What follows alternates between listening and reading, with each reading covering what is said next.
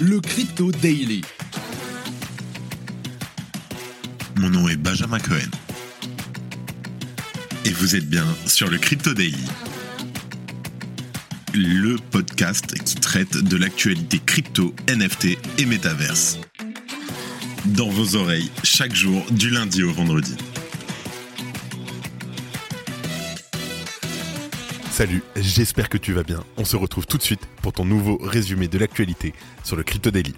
Mais avant ça, on a un groupe Telegram exclusif pour les auditeurs du podcast.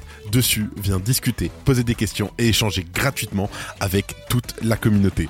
Pour nous rejoindre, rien de plus simple, envoie-moi un message privé sur LinkedIn ou sur Twitter, @IamMagic.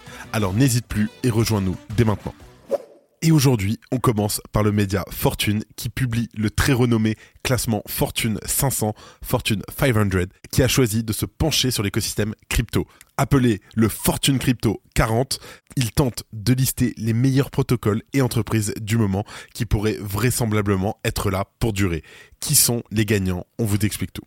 En deuxième news, le ministère français de l'économie a annoncé une consultation visant à recueillir des opinions et des informations sur diverses questions politiques entourant le métaverse en pleine expansion.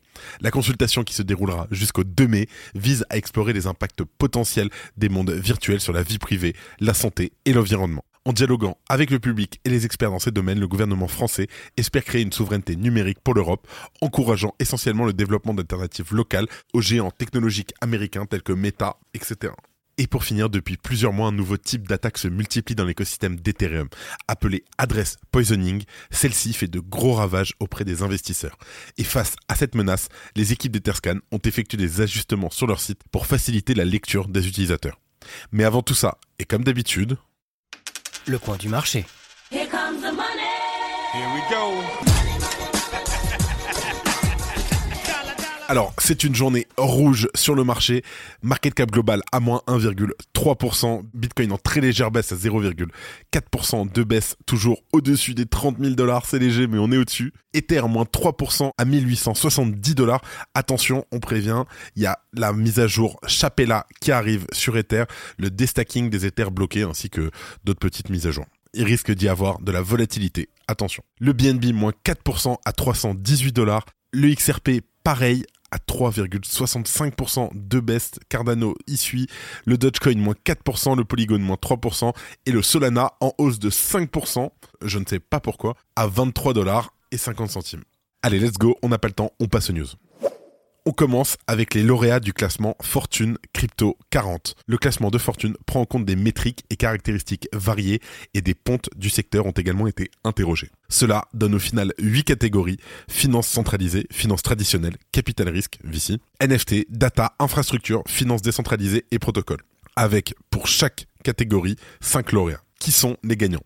Dans la catégorie finance centralisée, qui rassemble notamment les plateformes d'échange centralisées, les SEX, c'est Coinbase qui arrive en tête, suivi par Binance. Cette dernière ne remporte pas la première place, Fortune considérant que ses déboires récents et son manque de transparence avantagent sa concurrence. La plateforme d'exchange Kraken arrive à la troisième position, suivie par le gestionnaire d'investissement Galaxy Digital et enfin Circle, émetteur du stablecoin USDC. Cela confirme le sentiment général que depuis la chute de FTX, ce sont Coinbase, Binance et Kraken qui sont considérés comme les trois poids lourds des plateformes d'exchange.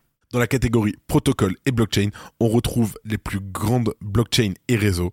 Selon Fortune, Ethereum détrône à ce stade Bitcoin, la publication estimant que la programmabilité d'Ethereum et les applications décentralisées qui en découlent en font un acteur majeur, d'autant plus que le protocole a réussi son passage à la proof of stake. Au-delà d'Ethereum et de Bitcoin, on retrouve Polygon, Solana, et Off-Chain Labs, connu pour proposer la solution de seconde couche Arbitrum dans le classement. La catégorie infrastructure est plus large, elle rassemble des acteurs et entreprises qui prennent en charge des pans de l'industrie cruciaux. On retrouve la licorne française Ledger en première position, applaudissements, grâce à son influence considérable sur le marché des hardware wallets. En seconde position, on trouve la société de minage Genesis Digital Assets, suivie par sa concurrente Bitmain. La quatrième place du classement est attribuée à la plateforme de développement Alchemy et la cinquième est attribuée au gestionnaire de paiement MoonPay. Bravo à eux. Au-delà de la liste d'entreprises, ce classement reflète bien la diversité des services nécessaires pour épauler un écosystème très varié. Du côté de la DeFi, le grand gagnant est bien sûr Uniswap Labs, selon le classement Fortune Crypto 40. La plateforme d'échange décentralisée est considérée comme le plus grand acteur du moment dans un domaine des cryptos qui reste en pleine ébullition. Elle est suivie par Lido, le service de staking lié à Ethereum qui a explosé depuis l'année dernière. À la troisième position, c'est un ancien des cryptos, MakerDAO, qui continue à montrer sa pertinence pour l'écosystème. L'émetteur du DAI est suivi par le protocole de prêt et d'emprunt AAV, puis la plateforme d'exchange décentralisée Curve ferme ce classement. La blockchain étant un secteur qui est très lourd et plein de data, elle s'appuie nécessairement sur des acteurs qui sont à même d'organiser et de présenter des données de manière fiable. Dans la catégorie données et classement, c'est Chainalysis qui tire le mieux son épingle du jeu selon Fortune. L'entreprise publie en effet de nombreux rapports récurrents qui sont désormais vus comme des références pour l'écosystème. Je suis totalement d'accord. Son concurrent Coinmetrics est le second du classement, suivi par DeGraph, Dune et Messari. DeGraph propose des services différents de ses collègues puisqu'il s'agit en fait d'un protocole d'indexation qui repose sur une crypto-monnaie, le GRT. Et pour achever ces classements, on peut noter que Fortune a aussi pris en compte les acteurs de la finance traditionnelle, tout du moins ceux qui ont proposé des services liés aux cryptos. Dans cette catégorie, c'est PayPal qui arrive en tête. Le géant des paiements a réussi son virage vers la blockchain, tout comme Robinhood qui arrive en deuxième position. Ces deux acteurs majeurs sont suivis par l'institution bancaire majeure JP Morgan, puis le gestionnaire d'actifs Fidelity et enfin le géant des paiements Visa. On mentionnera aussi deux autres catégories, les fonds de capital risque, où Polychain Capital est considéré comme le plus important, suivi par Animoca Brands, Andresen Horowitz, Pantera Capital et Blockchain Capital. C'est mon petit point, mais je suis sûr que si jamais ce classement était fait il y a un an, on aurait eu Alameda Research dedans.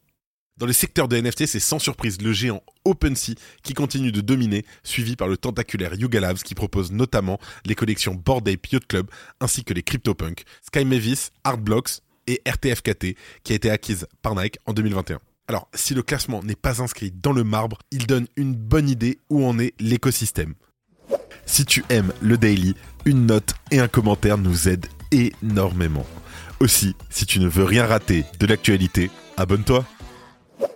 En deuxième news, on parle de la France qui mène l'initiative européenne du métaverse. Le président Emmanuel Macron avait exprimé ses ambitions pour un métaverse européen au cours de sa campagne électorale de 2022. Il a souligné l'importance de construire une alternative européenne au monde virtuel en ligne actuellement dominé par les géants internationaux.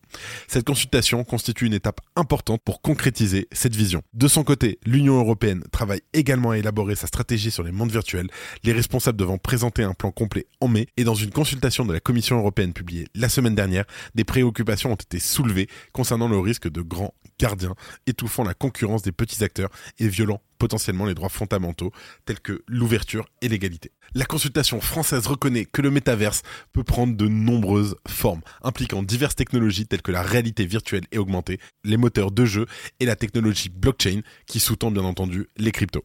En examinant ces technologies et leurs applications, la consultation va viser à proposer des solutions alternatives au monde virtuel qui est dominé actuellement par les géants de la technologie mondiale. La consultation cherche à aborder les questions politique, y compris les risques liés à la vie privée, à la santé et à l'environnement associés au métaverse. À mesure que les mondes virtuels deviennent plus immersifs et intégrés à notre vie quotidienne, comprendre et atténuer ces risques sera crucial pour assurer un avenir durable et sûr. L'initiative du gouvernement français pour une alternative européenne au métaverse, dominée par les géants technologiques américains, est révélatrice d'un mouvement plus vaste visant à établir la souveraineté numérique dans la région. En favorisant le développement de technologies de solutions locales, les pays européens espèrent reprendre le contrôle de leurs espaces numériques et réduire leur dépendance vis-à-vis des entreprises technologiques étrangères. La consultation du ministère français de l'économie sur le métaverse représente une étape audacieuse vers la création d'une alternative européenne.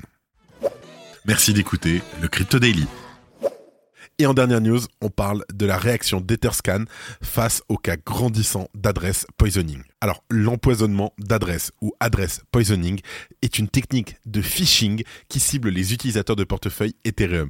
Et celle-ci a été révélée il y a quelques semaines par les équipes de Metamask en janvier.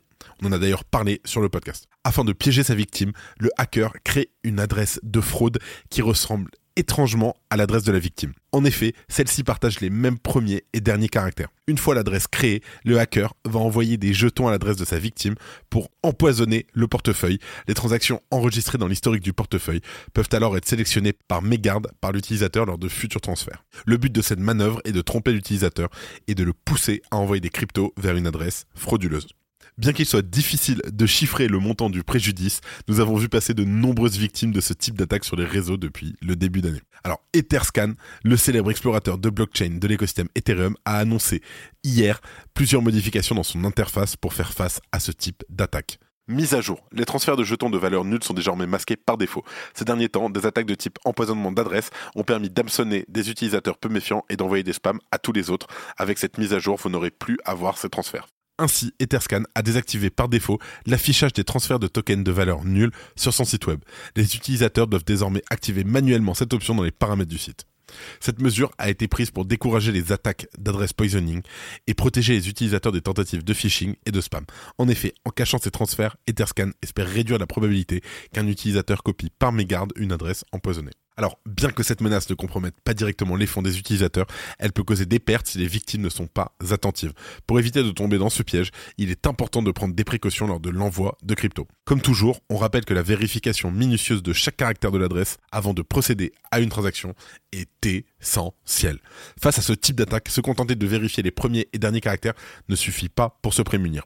En outre, certaines plateformes proposent des fonctionnalités de carnet d'adresses où les utilisateurs peuvent ajouter des adresses souvent utilisées.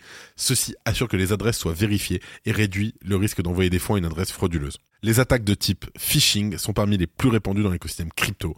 Celles-ci ont des cibles légèrement différentes, mais l'objectif c'est toujours le même, s'attaquer à vos actifs. Donc toujours prudence et mère de sûreté, faites attention. Et avant de finir les actualités en bref avec notre partenaire, Bean Crypto.